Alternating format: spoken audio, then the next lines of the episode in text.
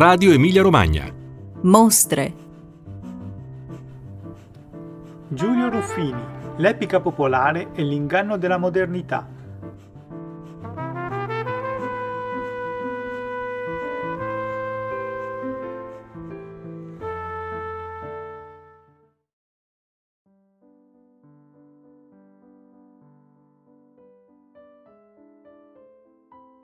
Il Museo Civico delle Cappuccine di Bagnacavallo ospita la mostra Giulio Ruffini, l'epica popolare e l'inganno della modernità 1950-1967.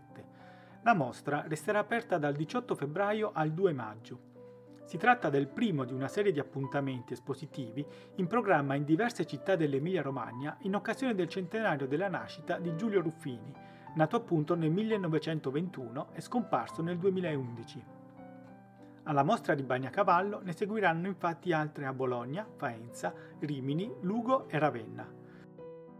La mostra riunisce per la prima volta i dipinti relativi ai primi anni della lunga carriera del pittore di origine bagnacavallese, quelli che vanno dalla sua formazione fino al 1967, anno cruciale per il suo percorso artistico che lo porterà verso una poetica introspettiva, tutta giocata sulla memoria e sulla nostalgia.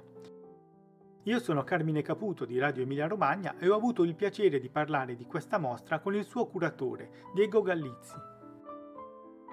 Buongiorno ascoltatori di Radio Emilia Romagna, siamo oggi con Diego Galizzi, curatore di questa mostra dedicata a Giulio Ruffini e comincerei intanto ringraziandolo per, per la disponibilità e poi domandandogli subito eh, di chiarirci il titolo di questa mostra, che si chiama L'epica popolare e l'inganno della modernità, 1950-1967. Cosa c'è di ingannevole nella modernità, nella lettura, nella poetica, nell'arte di Giulio Ruffini? Innanzitutto grazie a voi. Eh, sì, abbiamo condensato in questo titolo eh, il percorso che raccontiamo in mostra dei primi vent'anni di attività di Ruffini, noi stiamo parlando di un pittore che nasce e, e cresce nella campagna ravennata, nella campagna più umile, e cresce circondato dalle difficoltà della civiltà contadina, dalle difficoltà familiari. Su, eh, lui è rimasto, eh, è rimasto, senza padre molto presto, cresciuto da una donna bracciante che quindi doveva portare avanti sia l'attività domestica sia eh, il lavoro e quindi Ruffini nei primi anni 50 si avvicina, diciamo in maniera spontanea, a quello che era forse il fronte artistico più vivo di quegli anni, il neorealismo. Quindi il racconto degli ultimi, dei, dei poveri, la denuncia, molto amico in quel periodo di Renato Gottuso, portavano avanti ricerche molto simili, molto attente alle rivendicazioni dei contadini. Gottuso lo faceva dal fronte siciliano, Ruffini raccontava il fronte romagnolo che non era, sì, era, rivendicavano cose diverse, però era un mondo contadino che cercava di resistere. Abbiamo il mondo dei braccianti dei contadini romagnoli che proprio in quegli anni venivano marginalizzati da una società che si stava buttando nel, nel boom economico e quindi un'intera etica contadina che si perdeva, abbiamo eh, la deportazione quasi di molte persone dalle campagne alle città, con nuove solitudini urbane. Ecco, negli anni 50 lui denuncia questa civiltà minacciata, la civiltà contadina.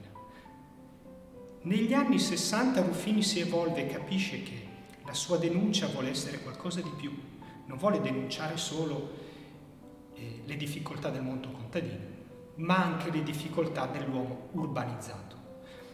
La nuova società dei consumi era qualcosa di molto eccitante probabilmente in quegli anni, di lusinghiero nei confronti dell'uomo, eppure ingannevole. E Ruffini non si stancherà mai di denunciare le storture della società dei consumi e lo farà con i cicli degli anni 60. Direi un ciclo icona di questo periodo è il ciclo degli incidenti stradali. Lui rappresenta questi, questi grovigli di lamiere e anche a volte de, degli uomini morti per strada. È una grande allegoria, l'allegoria di un mondo che corre, della civiltà delle macchine che corrono, ma che lui sente essere un mondo destinato ad andare a sbattere. e che lascia per strada gli inermi, quelli che non servono più, quelli che vengono utilizzati e poi rigettati. Ecco il senso di questo titolo.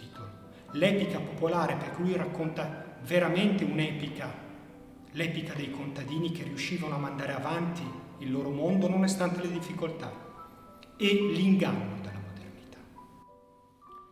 Quello che colpisce chi eh, abbia modo di apprezzare questa mostra è l'estrema varietà cromatica, espressiva, tecnica che caratterizza questo artista perché davvero si è sorpresi dall'osservare come in alcuni casi eh, nei, nelle prime opere il suo realismo sia quasi fotografico fino ad arrivare invece ad opere che risentono già dell'influenza dell'informale. Però c'è un filo rosso che unisce tutte queste opere. Potremmo dire che c'è sempre sotteso un senso di giustizia che, che è rivendicato, cercato da questo artista che sperimenta da un punto di vista formale, però da un punto di vista dei contenuti rimane sempre fedele all'uomo e ai suoi diritti, ai suoi problemi. È così. Eh, noi abbiamo un pittore che adegua e modifica il proprio linguaggio per poter esprimere al meglio ciò che ha da dire. E quindi il fine ultimo è sempre il racconto degli ultimi. Quando il racconto degli ultimi è il racconto del mondo contadino, lui esprime tutto questo attraverso un linguaggio, un linguaggio molto figurativo, il linguaggio, appunto, dicevo, neorealista, molto familiare anche, e anche molto ricercato dalla committenza. Questi sono quadri che andavano a ruba eh, nel Ravennate, no? questi braccianti al lavoro o che riposavano riparati da un ombrello in mezzo ai campi. Poi quando lui decide di affrontare sempre il disagio dell'uomo, la solitudine dell'uomo, ma dell'uomo urbanizzato, ecco, cambia anche il linguaggio. Cioè lui capisce che deve cambiare il linguaggio per non staccare la presa dalla contemporaneità.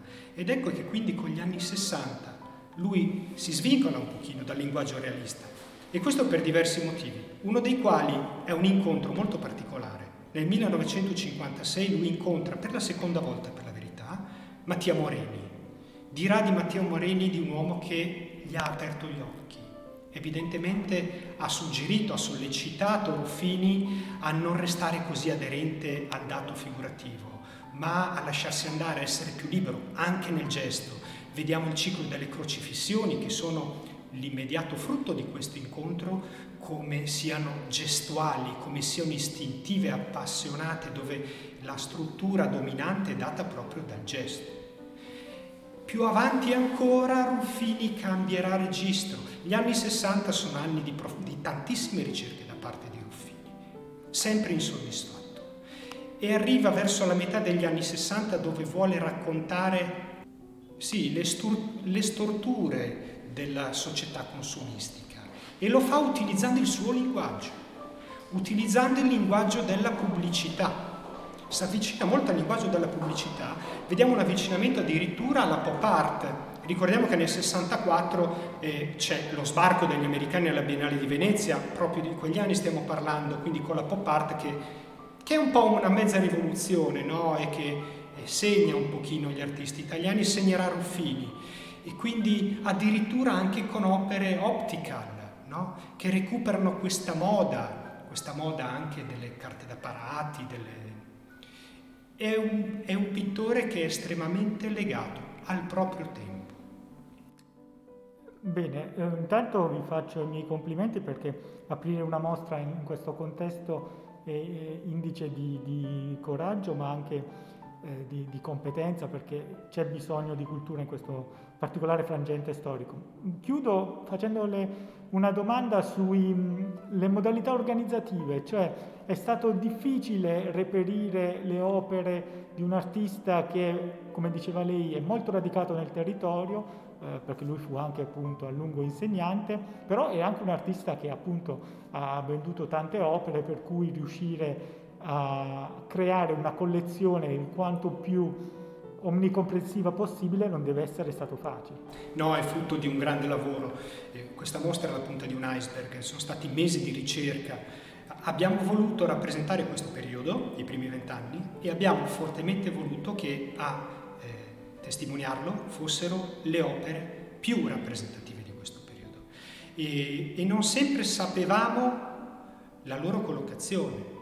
Noi abbiamo goduto di un precedente importante, di una grande pubblicazione, un'importante pubblicazione del 1968 di Raffaele De Grada che raccontava il primo Ruffini molte delle opere pubblicate in, in quel volume eh, non, non, erano rintracciabili. Abbiamo passato mesi per cercare di recuperarle e la gran parte di quelle opere le abbiamo recuperate. E, e quindi è stato un lavoro molto lungo eh, che è andato a recuperare le opere in circa 30 prestatori diversi, sparsi per la provincia e non solo siamo andati a recuperare al museo del premio Suzzara nel Mantovano l'opera icona degli anni 50 di Giulio Ruffini, La pietà del, del bracciante ucciso, che non poteva non essere qui perché appunto maggiormente rappresentativa del suo periodo di militanza neorealista. Bene, a questo punto la ringraziamo per la sua disponibilità e invitiamo tutti a venire ad apprezzare questa, questa mostra. Giulio Ruffini, L'epica popolare, l'inganno della modernità, 1950-1967. Grazie ancora, Diego. Grazie, grazie a voi, vi aspettiamo.